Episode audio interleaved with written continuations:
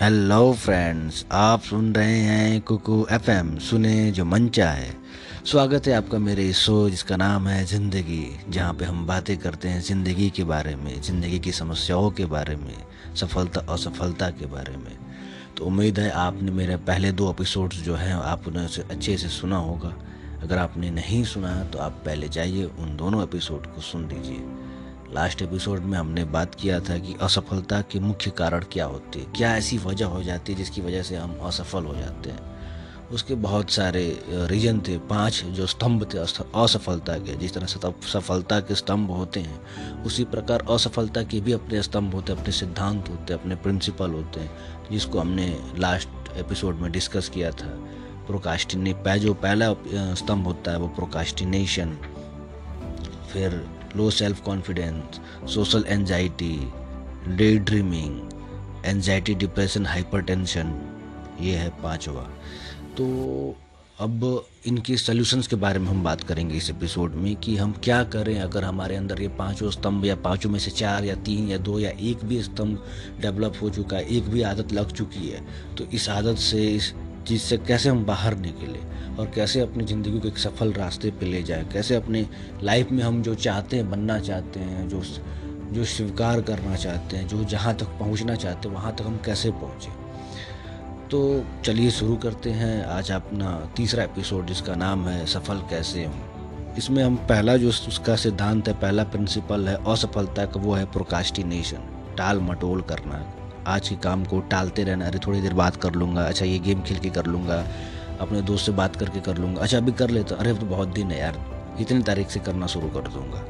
तो ये प्रोकास्टिनेशन होता है। इसके बारे में मैंने डिटेल में अपने पिछले एपिसोड में बताया है। आप उसे जा कर के सुन सकते हैं। अगर आपने नहीं सुना है तो। तो अब ये कैसे, क्यों होता है? हम प्रोकास्टिनेशन क्यों करते हैं? क्यों टाल मटोल करते हैं अपने काम को? तो इसका एक ही जो जवाब है, वो होता है इंस्टेंट ग्रेटिफिकेशन इसका मतलब होता है तत्कालिक आनंद। हमारा दिमाग बुराइयों की तरफ़ बहुत जल्दी अट्रैक्ट हो जाता है। जो बुराई बुरी चीज़ें होती हैं उनकी तरफ़ क्योंकि बुरी चीज़ों में तुरंत आपको मज़ा मिलेगा। जैसे कि अगर आपको पढ़ाई नहीं करना है आपको खेलना है तो आपको खेलने में तुरंत मज़ा मिलेगा। अगर आपको खूब खाना है तो आपको खाने में भी बहुत मज़ा मिलेगा। अगर आपको अच्छी अच्छी चीज़ें लगा ला, ला दी जाए जो आपको टेस्टी लगती हो जिसमें मैदे की चीज़ हो या और बहुत ज़्यादा ऑयली चीज़ हो तो आपको मिठाई हो तो वो बहुत ज़्यादा आपको अच्छा लगेगा, क्योंकि उसमें मज़ा है। और वो बुरी चीज़, क्योंकि उससे मज़ा आ रहा है, लेकिन है वो बुरी चीज़। और धीरे धीरे धीरे धीरे वो आपको क्या होगा? आपको एक असफलता के रास्ते पे आपको बीमार कर देगा, आपको असफल कर देगा। हमारा दिमाग इसी प्रकार से काम ही करता है कि हम बुराई की तरफ़ जल्दी अट्रैक्ट हो जाते हैं। तो अब इस चीज़ से हम बाहर कैसे निकले? देखिए, हमारा दिमाग सबसे बड़ा दुश्मन हमारा है। और सबसे बड़ा मित्र भी है। हमने अब तक अपने अपने दिमाग को दुश्मन बना के रखा है। समझ रहे भगवान कृष्ण ने गीता में बोला है कि यदि हम अपने दिमाग को नियंत्रित नहीं करते हैं तो हमें विनाश के मार्ग पर ले जाएगा, असफलता के मार्ग पर ले जाएगा, पतन के मार्ग पर ले जाएगा। और यदि हम इसे नियंत्रित कर लेते हैं तो ये हमें मुक्ति की तरफ़ भी ले जा सकता है, सफलता की तरफ़ भी ले जा सकता है। अपने उच्चतम, अपने पारकाष्ठा पर ले जाकर पहुंचाएगा हमें। हमें भी Swami Vivekananda Ramakrishna Paramahansa, doctor A P J Abdul Kalam, ऐसे जो महान लोग हैं, महान विभूतियाँ हैं अपने देश के, ऐसे महान व्यक्तित्व हैं, उनकी तरह हम भी बन सकते हैं। हो सकता है उनसे महान भी बन जाएँ। लेकिन अब ये कब होगा जब हम अपने दिमाग को अपना दोस्त बनाएँगे, अपना दुश्मन नहीं। अब दुश्मन कैसे बन जाता है, पहले ये समझते हैं, फिर दोस्त बनाना सीख समझ सीखेंगे कि दोस्त कैसे बनाएँ।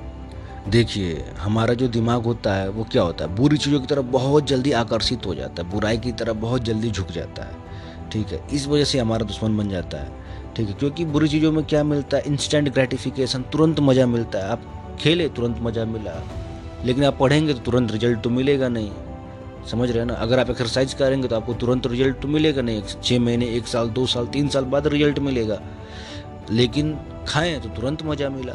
समझ रहे हैं ना? और ये हमारी आदत बन जाती है। हमने बचपन से ही इस चीज़ पे ध्यान नहीं दिया होता। है बचपन से ही हम वही करते हैं जो हमारा मन करता है। आपने देखा होगा अपने आसपास बहुत सारे ऐसे लोग मिल जाएँगे। आप अपने परिवार में देख सकते हैं, अपने दोस्तों को देख सकते हैं, जो बचपन में जैसे थे, वो आज भी वैसे ही हैं। बहुत कम लोग हुए हैं जो बचपन में जैसे थे, वैसे आज नहीं, आज वो परिवर्तित हो चुके हैं। उनकी सोच बदल चुकी है, उनके काम करने का तरीका बदल चुका है, उनका बोलने का तरीका बदल चुका है। हर चीज़ बदल चुका है, ऐसे बहुत कम लोग हैं। सोच देखेंगे भी बचपन में आपके साथ जो आपका कोई फ्रेंड रहा होगा, वो जिस तरीके से अगर नेतागिरी करता रहा होगा तो आज भी वो नेतागिरी करता हो।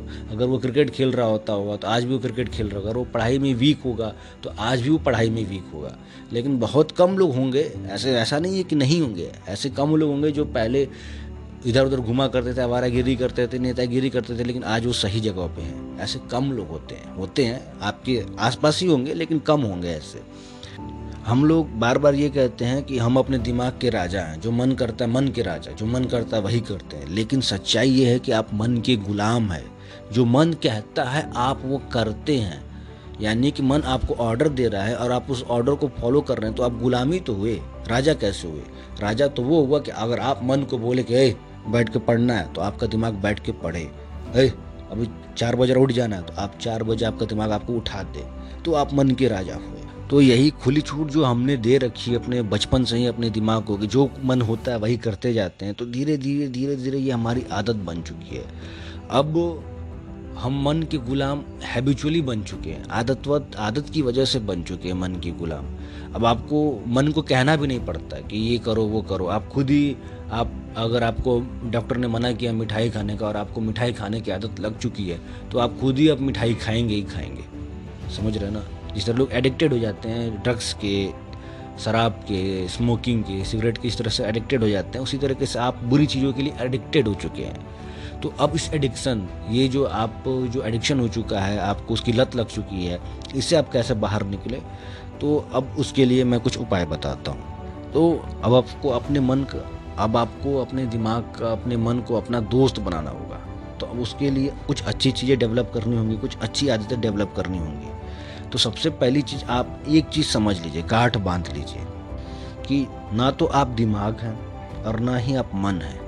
अब दिमाग और मन क्या होता है? दिमाग का मतलब जो आपका भौतिक दिमाग है, जैसे हार्ड मांस का बना हुआ जो दिमाग है, उसको हम दिमाग बोल रहे हैं। और मन का मतलब जो आप सोचते हैं, उसी को हम मन कहते हैं। आपकी जो सोच है, सोच सोच को ही हम मन कहा जाता है। अब कुछ लोग कहते हैं कि हम दिल दिल क्या होता है? दिल वही होता है जो हमारे सीने में रहता है, धड़कता है, जिसका काम होता है कि खून को शरीर की बाकी जगहों तक पहुंचाना। दिल सोचने का काम नहीं करता। आपको कोई काम दिल से नहीं करते आप मन से करते हैं, अपनी सोच से करते हैं, अपने दिमाग से करते हैं। समझ रहे हैं? लेकिन यही रहता है कि मन से करने का मतलब दिल से कहने का मतलब ये हुआ कि जब आप उस काम को कर रहे होते हैं तो आप अपना हंड्रेड परसेंट मान लीजिए कोई काम ऐसा है जिसको आपको बहुत अच्छा लग रहा है, आप दिल से कर रहे हो। इसका मतलब ये नहीं हो कि आपका दिल उस, आपको आदेश दे रहा है करने का। दिल का काम एक ही है हार्ट को पंप कराना, खून को शरीर के हर जगह हिस्सों तक पहुंचाना। आप दिल से करने का मतलब ये हुआ कि आप जब उस कर, काम कर रहे हैं तो आपको आनंद आ रहा है, आपको मज़ा आ रहा है। आप उसमें कहीं से भी कोई भी नकारात्मक चीज़ नहीं आ रही है कि नहीं, इस काम को मत करो, चाहे इस काम को करने में मज़ा नहीं आ रहा है चाहे बेकार है, बोरिंग है, आपको बहुत अच्छा लग रहा है। तो वही होता है, लोग कहते हैं, दिल से करो, मन से करो। आप बस इतना समझ जाइए कि ना आप दिल हैं, ना दिमाग है, और ना ही आप मन है, आप आत्मा हैं। सच्चाई यही है कि आप आत्मा हैं। आत्मा उस परम पिता परमेश्वर का एक छोटा सा टुकड़ा होता है। सोचिए उस परम पिता परमेश्वर के पास, जो भगवान जिसको हम लोग कहते हैं, गॉड कहते हैं, हर धर्म में अलग अलग उनकी व्याख्या है, लेकिन सब एक ही के बारे में बात करते हैं। तो उनके पास कितनी असीमित इनफाइनाइट समझ रहे हैं? अपार शक्ति है, जिसने पूरे यूनिवर्स पूरे ब्रह्मांड को बनाया यूनिवर्स का कभी कोई अंत नहीं है जिसको अनंत माना जाता है यूनिवर्स को। जिसके पास अनंत शक्ति है, जो कभी खत्म ही ना हो, ऐसी शक्ति, महान शक्ति। उसका छोटा सा टुकड़ा आप भी हैं। यानी आपके पास भी तो थोड़ी थोड़ी थोड़ी बहुत शक्तियाँ हैं छोटी मोटी शक्ति हैं कि आप कुछ भी, जैसे ये धरती इस अनंत के सामने एक छोटा सा टुकड़ा है, ऐसा टुकड़ा जैसे हम लोग जो कीटाणु देखते हैं जो हमारे आँखों से नहीं दिखता, उसी तरीके से कीटाणु उस धरती के सामने दिखता भी नहीं है। सॉरी क्या बोल दिया मैंने? धरती इस यूनिवर्स के सामने दिखता ही नहीं है, इतना छोटा कीटाणु के बराबर है। तो आपको, आप जब उस परम पिता परमेश्वर के आप अंश हैं तो आपके पास तो इतनी शक्ति होगी कि आप इस धरती का निर्माण कर सके। समझ रहे हैं? और हमें तो धरती का निर्माण भी नहीं करना, हमें तो उतनी शक्ति चाहिए का इस्तेमाल ही नहीं करना। तो अब हम करें क्या? अब शक्ति तो है तो क्या करें? तो शक्ति को पहचानना होगा, शक्ति को जागृत करना होगा, शक्ति को जगाना होगा। अगर आपको ज़िंदगी में सफल बनना है तो ये आप मान लीजिए कि आप परम पिता परमेश्वर के ही एक संतान है, उसके ही छोटे से टुकड़े हैं। अगर वो भगवान अनंत काम कर सकते हैं तो दो चार काम आप भी कर सकते हैं। जय तो आपके लिए आई बनना, पीसीएस बनना, डॉक्टर इंजीनियर, सॉफ्टवेयर इंजीनियर, ये एक्टर बनना, नेता बनना, दुनिया का सबसे अमीर आदमी बनना, ये सब कौन सी बड़ी बात है? ये तो अब छोटे मोटे काम है ना आपके लिए, क्योंकि आप तो अनंत शक्ति के छोटे से महाशक्ति हैं। तो उस महाशक्ति के लिए तो ये तो छोटा मोटा काम हुआ। तो अब अब आप छोटा मोटा भी काम नहीं कर पा रहे इसके पीछे क्या कारण हो सकता है? कारण यही है कि आपने अभी तक अपनी शक्ति को पहचाना ही नहीं है कि हम कितने महान शक्ति हमारे अंदर है। ठीक? तो उस शक्ति को पहचानना होगा और सिर्फ़ पहचानने से काम नहीं होगा, उसको जागृत करना होगा। अब भी जागृत कैसे करेंगे? यही सबसे मेन मुद्दा है। समझ रहे हैं? यही है असली वजह जिसे हम सफल और असफल हो सकते हैं। जागृत कैसे करें? तो अब ये मेन चीज़ यहाँ से शुरू होता है। अब आप समझिए कि हम कैसे जागृत करते हैं। उसका जो पहला तरीका है, वो है दिनचर्या।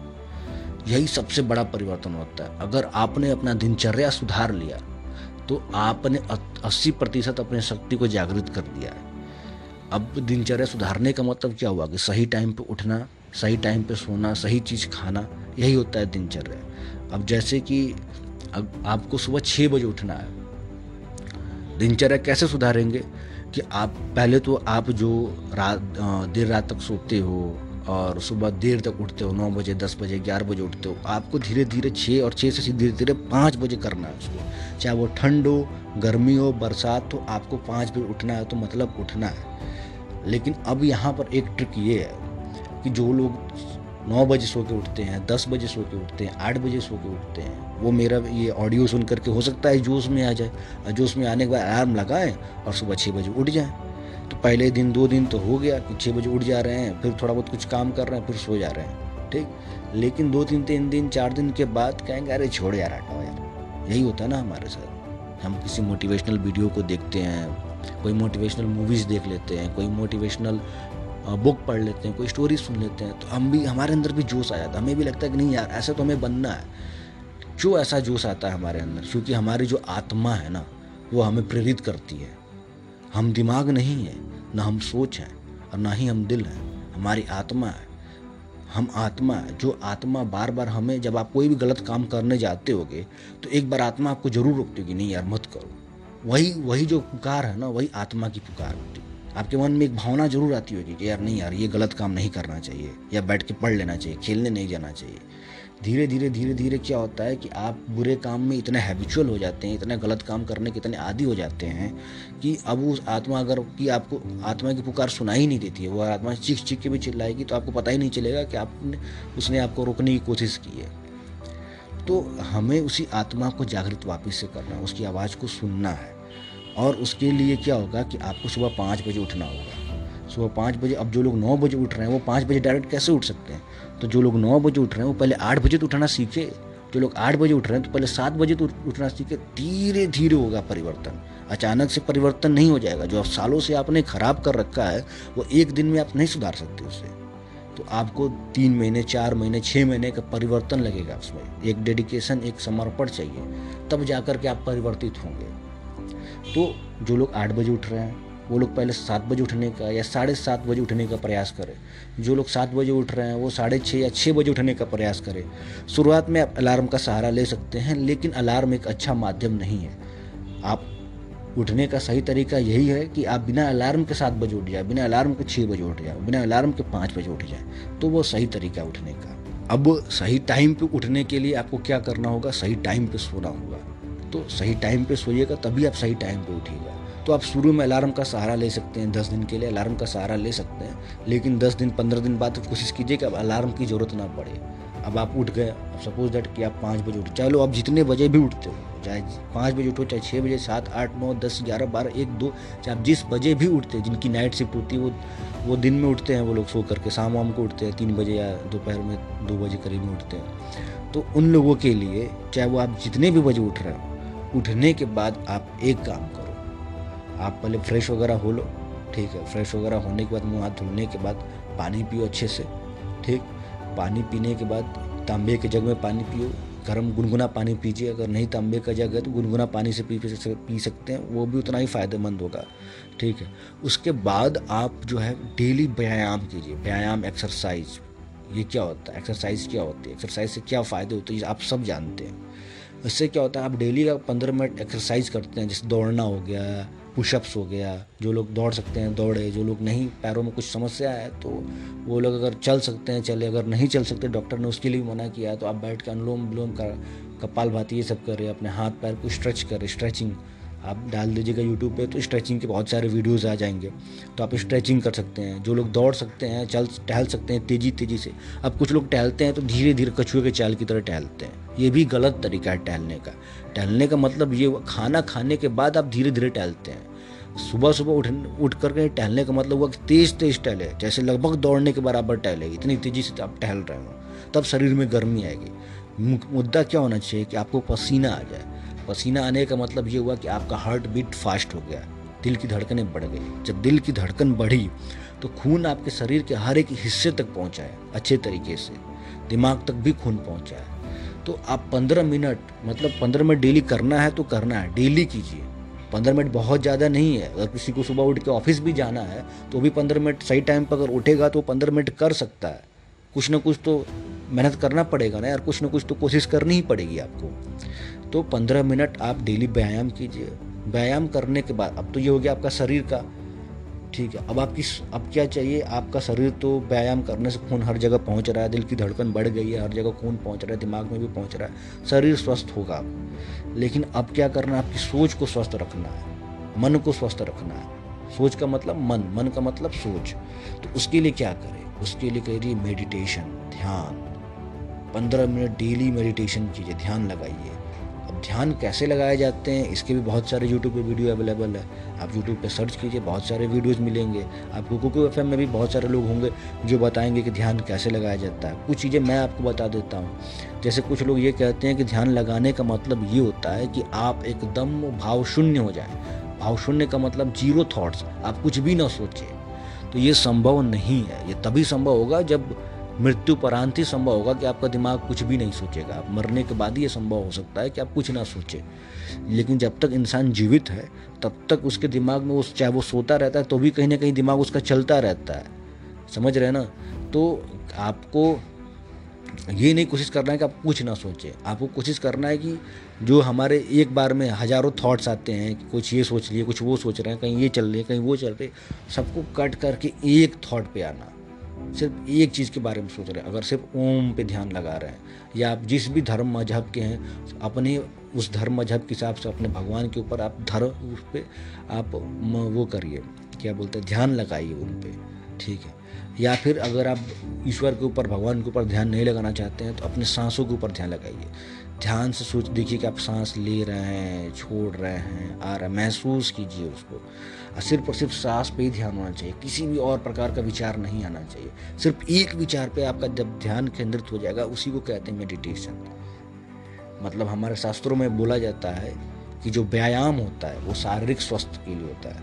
जो मेडिटेशन होता है, वो मान, वो हमारे विचार मानसिक स्वास्थ्य के लिए होता है। और जो हमारी समाधि होती है, वो आत्मा के लिए होती है। तो हमें उस लेवल तक अभी नहीं जाना है। हमें मेडिटेशन करना है ताकि हम सही सोच सके, विचार हमारे अच्छे हों, हमारा दिमाग शार्प हो। उसके बाद क्या कर रहा है? उसके बाद सही खान पान। उसका आप नाश्ता कीजिए, सही देखिए, बहुत ज़्यादा तेल वाली चीज़ें मत खाइए, बहुत ज़्यादा मीठी अगर आपको मीठी चीज़ें मुझे भी मीठी चीज़ें बहुत पसंद थी। मैं एक दिन में अगर मिठाई मुझे मिल जाए तो मैं दस दस मिठाई बीस बीस मिठाई खा जाऊँ, ऐसा था। लेकिन मीठा, जब मैंने मीठा के बारे में पढ़ाई, पढ़ा कि शुगर से हमें क्या नुकसान होता है तो शुगर से हमें बुढ़ापा बहुत जल्दी आ जाता है। शरीर में अगर खून में शुगर मिल गया तो डायबिटीज़ हो जाएगा। डायबिटीज़ हो गया, शुगर हो गया तो आपको बहुत सारी बीमारी अलग से हो जाएँगी। कहीं चोट लग गया तो वो ठीक नहीं होगा। आपका इम्यून सिस्टम कमज़ोर हो जाएगा। दूसरी बीमारियाँ बहुत तेज़ी से आपको ग्रसित कर लेंगी। ऑपरेशन अगर कहीं करने गए ऑपरेशन किए, अब ऑपरेशन हो जाने के बाद जो चीरा फाड़ा गया, वो जल्दी सूखेगा ही नहीं तो वो कैंसर बनने के चांसेस ज़्यादा रहती हैं। जैसे मेरे एक रिलेटिव को हो गया कि उनको ऑपरेशन किया गया ऑपरेशन करने के बाद उनको डायबिटीज़ था, वो जल्दी सूखा ही नहीं। और वो सीखा, सूखा नहीं, और वो अंदर ही अंदर कैंसर बन गया। तो ये एक समस्या हो जाती है। तो जिन लोगों को मेडिट जिन लोगों को डायबिटीज़ है, वो कंट्रोल में रहें। तो सब कुछ ठीक है कंट्रोल में रहिए, योगा प्राणायाम कीजिए, अपने इम्यून सिस्टम को मज़बूत कीजिए तो सब कुछ ठीक है। तो सही खान पान बहुत ज़रूरी है। अगर आप नहीं सही खाएँगे तो आप जो भी खाते हैं, चाहे वो कुछ भी हुआ आप कुछ भी खाइए, पेट में अगर कुछ भी गया तो पचने के बाद पूरे शरीर में फैल जाता है। जैसे आपको मान लीजिए आपके कमर में दर्द है, आपके सर में भी दर्द है, आपके पैर में भी दर्द है, आप एक गोली खाते हैं तो गोली ऐसा थोड़ी एक घूम घूम के हर जगह जाती है ठीक करने के लिए। गोली पेट में जाती है, पचता है, पचने के बाद वो खून में मिलता है और खून में मिलने के बाद पूरे शरीर में खून के थ्रू फैल जाता है। तो जहाँ जहाँ दर्द रहेगा, जहाँ जहाँ कोई समस्या रहेगी वो ठीक हो जाता है। उसी तरीके से हम कुछ भी खाते हैं तो खून में मिलता है और खून में मिलने के बाद पूरे शरीर में फैल जाता है। समझ रहे हैं? अगर आप मीठा खा रहे हैं तो वो चीनी खून में मिल जाती है हमारे। देख रहे हैं कितना नुकसान पहुँचा सकता है। तेल अगर आप तेल वाली चीज़ें खा रही है तो पचने के बाद वो जो तेल रहता है वो हमारे खून में मिल जाता है। अगर वो खून में ज़्यादा मिल गया तो खून जमने लगता है। इसे क्लॉटिंग कहते हैं जिससे हार्ट अटैक आने की संभावना बहुत तेज़ी से बढ़ सकती है। तो सही खान पान रखिएगा तो ही जो दिमाग है उसको सही चीज़ मिलेगी। दिमाग को तेल मिल रहा है, दिमाग को चीनी मिल रहा है तो कैसे दिमाग सही तरीके से काम करेगा?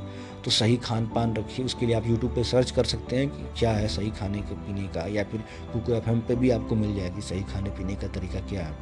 उसके बाद क्या है? उसके बाद सबसे जो ज़रूरी चीज़ है वो है डेली गोल सेट करना। आपकी लाइफ का एक बहुत बड़ा गोल होगा, मान लीजिए आपको आई बनना है, या आपको अच्छा बिजनेसमैन बनना है, चाहे आपको अच्छी एक बॉडी चाहिए डेली आपका एक, आपकी ज़िंदगी का एक बड़ा गोल होगा कि हाँ मुझे ये बनना है। लेकिन आप एक ही दिन में आई तो नहीं बन सकते, एक ही दिन में पहले ही दिन एक्सरसाइज करके सिक्स पैक्स एप्स और एट पैक्स एप्स तो नहीं बना सकते। समझ रहे ना? पहले ही दिन में आप हीरो एक्टर कुछ नहीं बन सकते। तो आपको छोटे छोटे जैसे आपको गोल तैयार करना पड़ेगा तो उसके लिए आप एक कॉपी ले लीजिए छोटी सी। एक कॉपी उसके लिए सेपरेट बना लीजिए, या फिर एक छोटा सा गुटका टाइप का जो डायरी आता है छोटा सा चार पाँच इंच का, वो ले सकते हैं। या कोई अपने सुविधा के हिसाब से आपके पास कोई डायरी कोई भी ले सकते हैं। उसमें आप अपना डेली का गोल लिखिए कि हाँ आज मुझे ये चैप्टर मैथ का ख़त्म कर देना है, ये चैप्टर इंग्लिश का ख़त्म कर देना है। इस हिसाब से अपना जो अपना जो भी काम है, चाहे आज मुझे इतनी देर एक्सरसाइज कर लेना है, इतनी देर ये काम कर लेना है। अगर आप बिज़नेस मैन हो तो हमको आज ये काम कर देना है, ये मीटिंग कर लेना है, चाहे इतना इतना बेच देना है, चाहे इस तरीके से अपना डेली का एक गोल रखिए। और ऐसा गोल मत रखिए कि जो कि संभव ही ना हो, चौबीस घंटे में कंप्लीट ही ना हो सके। ऐसा गोल रखिए कि जो इजिली कंप्लीट किया जा सके। लेकिन ऐसा भी इतना भी कम नहीं हो जाना चाहिए कि एक घंटे में कंप्लीट करके आप बैठ गए अब तो मेरा काम तो हो गया। तो ऐसा गोल नहीं होना चाहिए। अब जो लड़के वो हैं कि जो गोल तो सेट कर लेते हैं, लेकिन अब पढ़ाई नहीं हो पा रही है। तो मैं उन लोगों को बताना चाहता हूँ। जैसे मान लीजिए कि आप पढ़ाई नहीं हो पा रही, चाहे एक्सरसाइज नहीं हो पा रहा है चाहे कुछ भी नहीं हो पा रहा है आप बहुत चाहते हैं अंदर से पढ़ने की इच्छा हो रही है, लेकिन आप बैठ के पढ़ नहीं पा रहे हैं। अंदर से एक्सरसाइज करने का मन होता है, लेकिन आप एक्सरसाइज नहीं कर पा रहे हैं। दुकान में बैठने का मन होता है, लेकिन दुकान पर आप बैठ नहीं पा रहे हैं। आपको कहीं जाना ज़रूरी काम से, वहाँ पर जाना चाहते हैं, लेकिन वहाँ पर आप जा नहीं पा रहे हैं। तो ऐसे लोगों के लिए क्या होगा?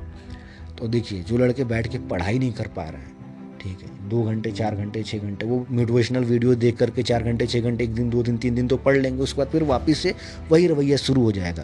तो उनके लिए क्या है? उनके लिए ये है कि आपको पहले, अगर आप दो घंटे नहीं पढ़ पा रहे आप दस मिनट लेके बैठ के पढ़िए, आधे घंटे पढ़िए बस। थोड़ा सा शुरुआत कीजिए। देखिए, जो थोड़ा होता है ना, थोड़ा समथिंग इसकी पावर बहुत ज़्यादा होती है।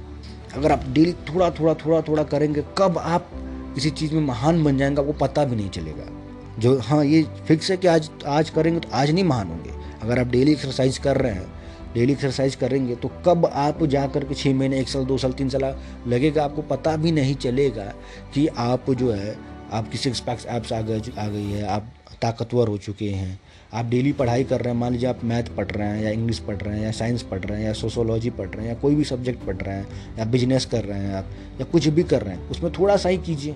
कोशिश कीजिए कि नहीं, थोड़ा सा ही करना मुझे, लेकिन करना है। तो धीरे धीरे धीरे धीरे थोड़ा थोड़ा थोड़ा थोड़ा अब जब आप थोड़ा सा करने से आप आधा घंटा ही पढ़ने लगे, पंद्रह मिनट ही बैठ के पढ़ने लगे, कुछ नहीं तो आप बस वो बुक अपने सामने रखिए, पंद्रह मिनट तक अपने आप को उस टेबल चेयर पर बैठ करके अपने सामने बुक रख दीजिए, बस पंद्रह मिनट उस बुक को देखते रहिए बस। धीरे धीरे क्या होगा?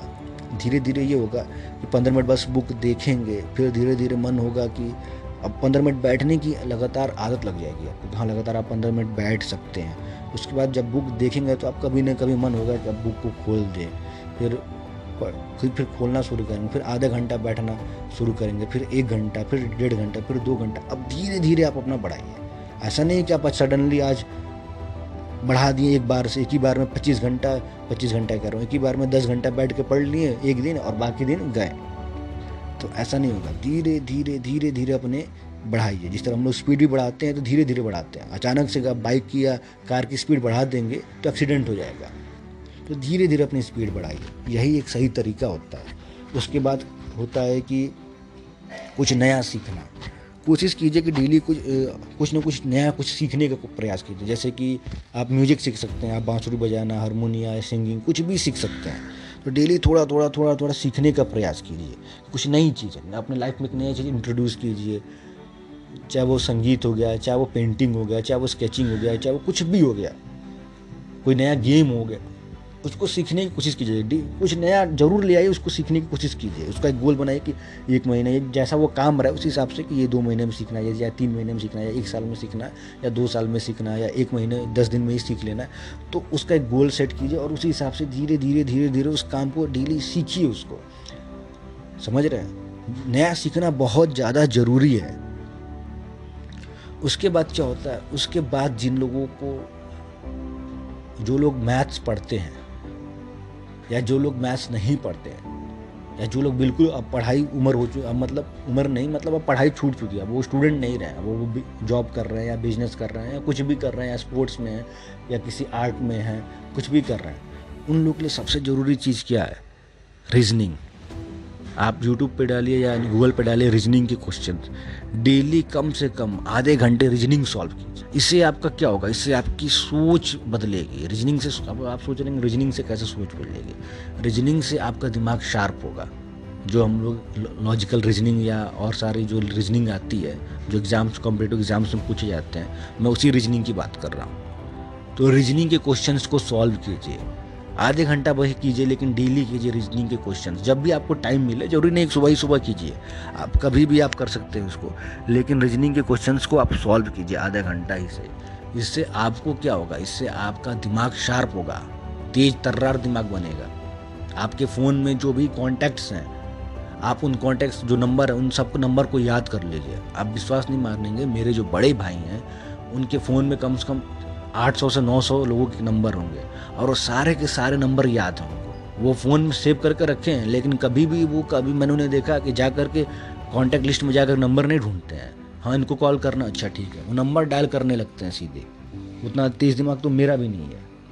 तो आप कोशिश कीजिए, दिमाग जब काम करेंगे तो ही दिमाग तेज होगा। हम सबका दिमाग एक जैसा ही है। चाहे वो आइंस्टाइन रहा हो, चाहे हम रहे हो। कोई भी गॉड गिफ्टेड वाली चीज़ नहीं होती। ये अपन ये कायर लोग असफल लोगों की ये निशानी होती है, जो लोग कहते हैं कि, अरे यार, उसका तो गॉड गिफ्टेड है, अरे यार, उसको तो भगवान दिए उसकी तो किस्मत अच्छी है। वो लोग वो लोग बहाने ढूंढ रहे हैं। समझ रहे हैं ना? तो या तो या तो ये स्वीकार कर लीजिए, गॉड गिफ्टेड है, आप कुछ नहीं कर पाएँगे, चुपचाप बैठे रहिए। या तो एक पूरा प्रयास करिए चलो गॉड गिफ्टेड होगा होगा। लेकिन भगवान हमने, मुझे भी इस धरती पे बनाया है, उनका अंश मेरे अंदर भी है तो कुछ हो सकती मेरे अंदर होगी। हम, हो सकता है मैं आइंस्टाइन न बनूं। लेकिन अभी जिस कंडीशन में उसे बेहतर तो बन ही सकता हूँ। तो उसके लिए आप ज़रूर प्रयास कीजिए। और जब आप प्रयास करेंगे तो आपको पता चलेगा कि नहीं यार, मैं तो आइंस्टाइन से भी बड़ा बन सकता हूँ। समझ रहे हैं? ये होता है प्रयास की शक्ति।